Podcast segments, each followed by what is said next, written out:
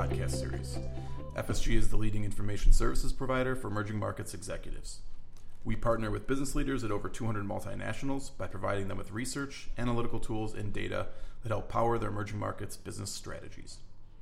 My name is Mark McNamee, and I am the Senior Europe Analyst here at our London office, and I'll be moderating today's podcast. Today, we will discuss Western Europe's outlook for 2018 with our analyst covering Western Europe, Athanasia Kokinoyeni, who has recently published the Western Europe Regional Outlook for 2018, which presents our view for the market for 2018 and beyond. As a reminder, this report and all of our content is available via our portal at portal.frontierstrategygroup.com. So let's begin. Athanasia, nice to speak with you today. Nice speaking with you today, Mark. Good. So, uh, the Western Europe Regional Outlook is uh, out and published and highlights our actually positive view for Western Europe for 2018 and beyond. Can you briefly explain why we have changed our view compared uh, particularly to the 2017 uh, Regional Outlook, which of course was a bit more pessimistic? Of course. I'll try to be brief on this one. Overall, Western Europe is performing well because of various reasons, but primarily because of its economic fundamentals continuing to improve, that are actually driving a stronger consumer and business demand. First of all, credit growth continues to strengthen actually, as bank recapitalizations take place, non performing loans decline, and political risk retreats. In terms of political risk, which was actually a big concern last year, it has actually subsided uh, this year compared to before, after we saw positive outcomes in key elections last year Dutch elections, French elections, and recently in the German elections. Secondly, we've seen in the market trade improvements and also tourism, stronger tourism, that is actually underpinning employment growth across Western Europe. We see this especially reflected in the strength of the euro lately, as it has been appreciating. Western Europe is actually not the troublemaker it used to be. Okay, that's good news, naturally. So, okay, it's sort of important to get perspective on what we mean by sort of, you know, better, by these improving trends. So, should our clients expect, you know, significantly better business conditions and sorry, in 2018 compared to 2017 then? Yes, that's a valid question. Although consumer and business confidence have actually improved, the improvements are gradual and slow across the region, and this is important for us to highlight to our clients. Particularly, the politics, the direction of the politics will still determine the 2018 potential, but also the prospects for growth beyond that. And what do I mean by that? Our clients should monitor the implementation of broad reforms not only in the EU but on a national level in the big markets, as this will tell them actually if it's worth increasing investment in the region. What do I mean by reforms? Particularly labor and banking sector reforms that can push unemployment lower and actually at a, at a faster pace than its current rate and can contribute positively to consumer and business confidence. Okay, so uh, improvements across the board, but we're speaking in pretty general terms here, of course. We're talking about Western Europe, which encompasses obviously several countries.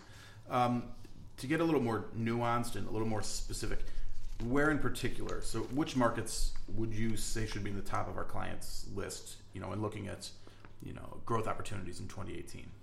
So the easy one, the first one would be Germany. Um, we have strong economic fundamentals in this market, low unemployment, good wage growth overall for even such a large and developed market. And uh, credit growth uh, is actually helping consumer demand there. Additionally, we have positive developments in government spending, also stronger investment than we have in the we had in the previous years, and also positive exports that contribute to this growth.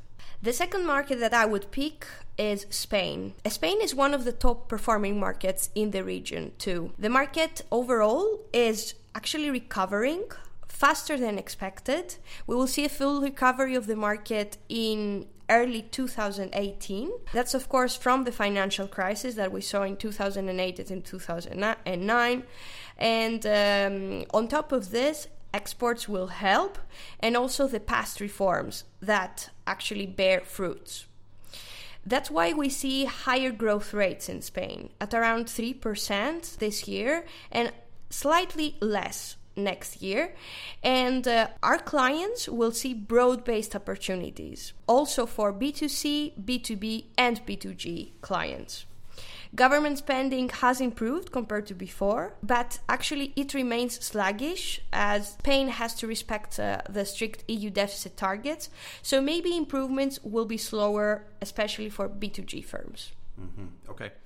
So Germany and Spain, interesting. They're both opportunities, for, but for different reasons, clearly. So Germany, as usual, stable, fairly risk-free returns. Spain recovering from sort of you know the deep recession that they've had for years uh, and, and now a pretty fast grower uh, comparatively.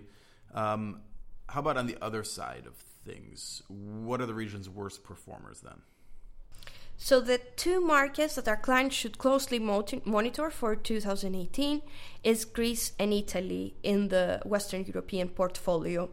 Let's start with Greece. Greece is a smaller market in uh, the Western Europe portfolio and it has actually similar dynamics to Portugal. We saw Greece being the troublemaker all these years.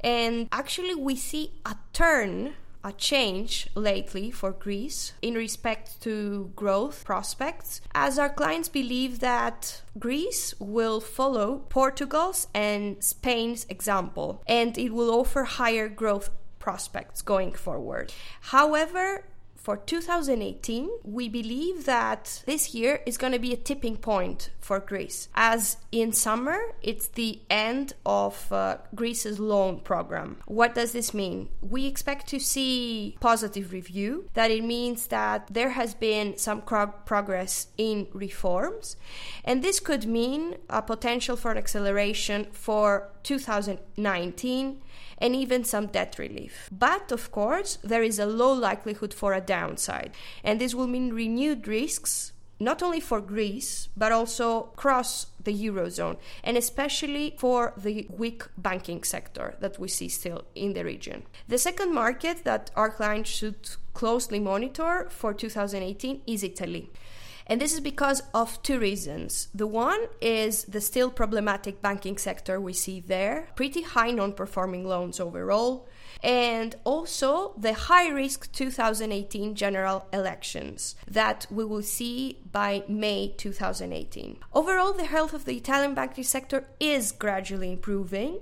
But we have the elections soon, and the Eurosceptic five star movement, which is popularity is actually increasing and could reverse this momentum if we see them winning and especially managing to govern, forming a coalition with other populist parties. In case we see this scenario, we expect to see banking risks resurfacing and some contained market panic. Why do we say contain market panic? Because we still think that even if we see a banking crisis resurfacing in 2018, the European Central Bank would in any case step in to prevent a downside. Okay. So, more sort of proactively, what would you recommend for our clients then to um, you know capture the opportunities that you presented earlier uh, in Western Europe, as well as of course be prepared for some of those upcoming uh, potential risks that you, that you mentioned as well. Yes. Overall, we expect a strengthening recovery for Western Europe, but we don't expect an acceleration for growth. This means that competition will be actually fiercer compared to last year, and this means for our clients that their margins might squeeze even more than last year. Overall, what we suggest our clients to to do. First, MNCs should try to redefine their offering in this market. The market is in a transition, and uh, those that actually succeed in doing that, this, they will manage to get ahead of competition. And what do I mean exactly by redefining their product offering? First of all, adjusting their pricing according to the value they offer to clients and also according to their customers' willingness to pay. Of course, they should continue to segment customers in this region while working on positioning their products by making sense of all the available channels in this region. Uh, this is related not only to physical positioning but also to e commerce in particular. After this, they will find a welcoming environment to introduce particularly targeted new products. And uh, after redefining their offering, this is how they will get most return on investment by introducing these products. Of course, to be prepared for the risks, our clients should continue to, to monitor the market consistently. Right. So, okay, uh, moving away from um, you know all those topics we just discussed, we still haven't talked about Brexit, sort of the elephant in the room, of course. Uh, so, what about the UK and Brexit? Yes, the UK has distinct dynamics, and that's why I haven't mentioned it so far. And that's why it's a category on its own within our clients' EMEA portfolio.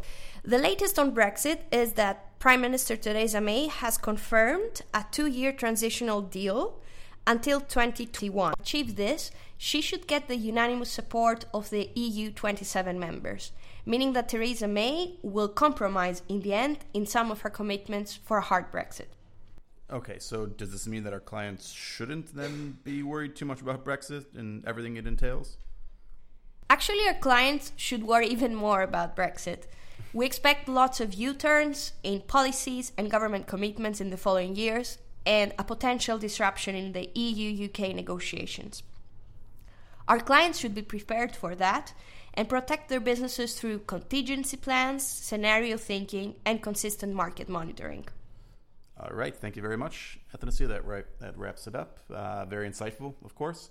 As a reminder to our clients, you can speak with Athanasia or any of the FSG analysts by simply reaching out via your client relationship manager directly. You can also access FSG's reports on Western Europe and our monthly market monitoring reports on our portal at portal.frontierstrategygroup.com. This concludes our podcast. Until next time, we wish you great outperformance in your emerging and developed markets.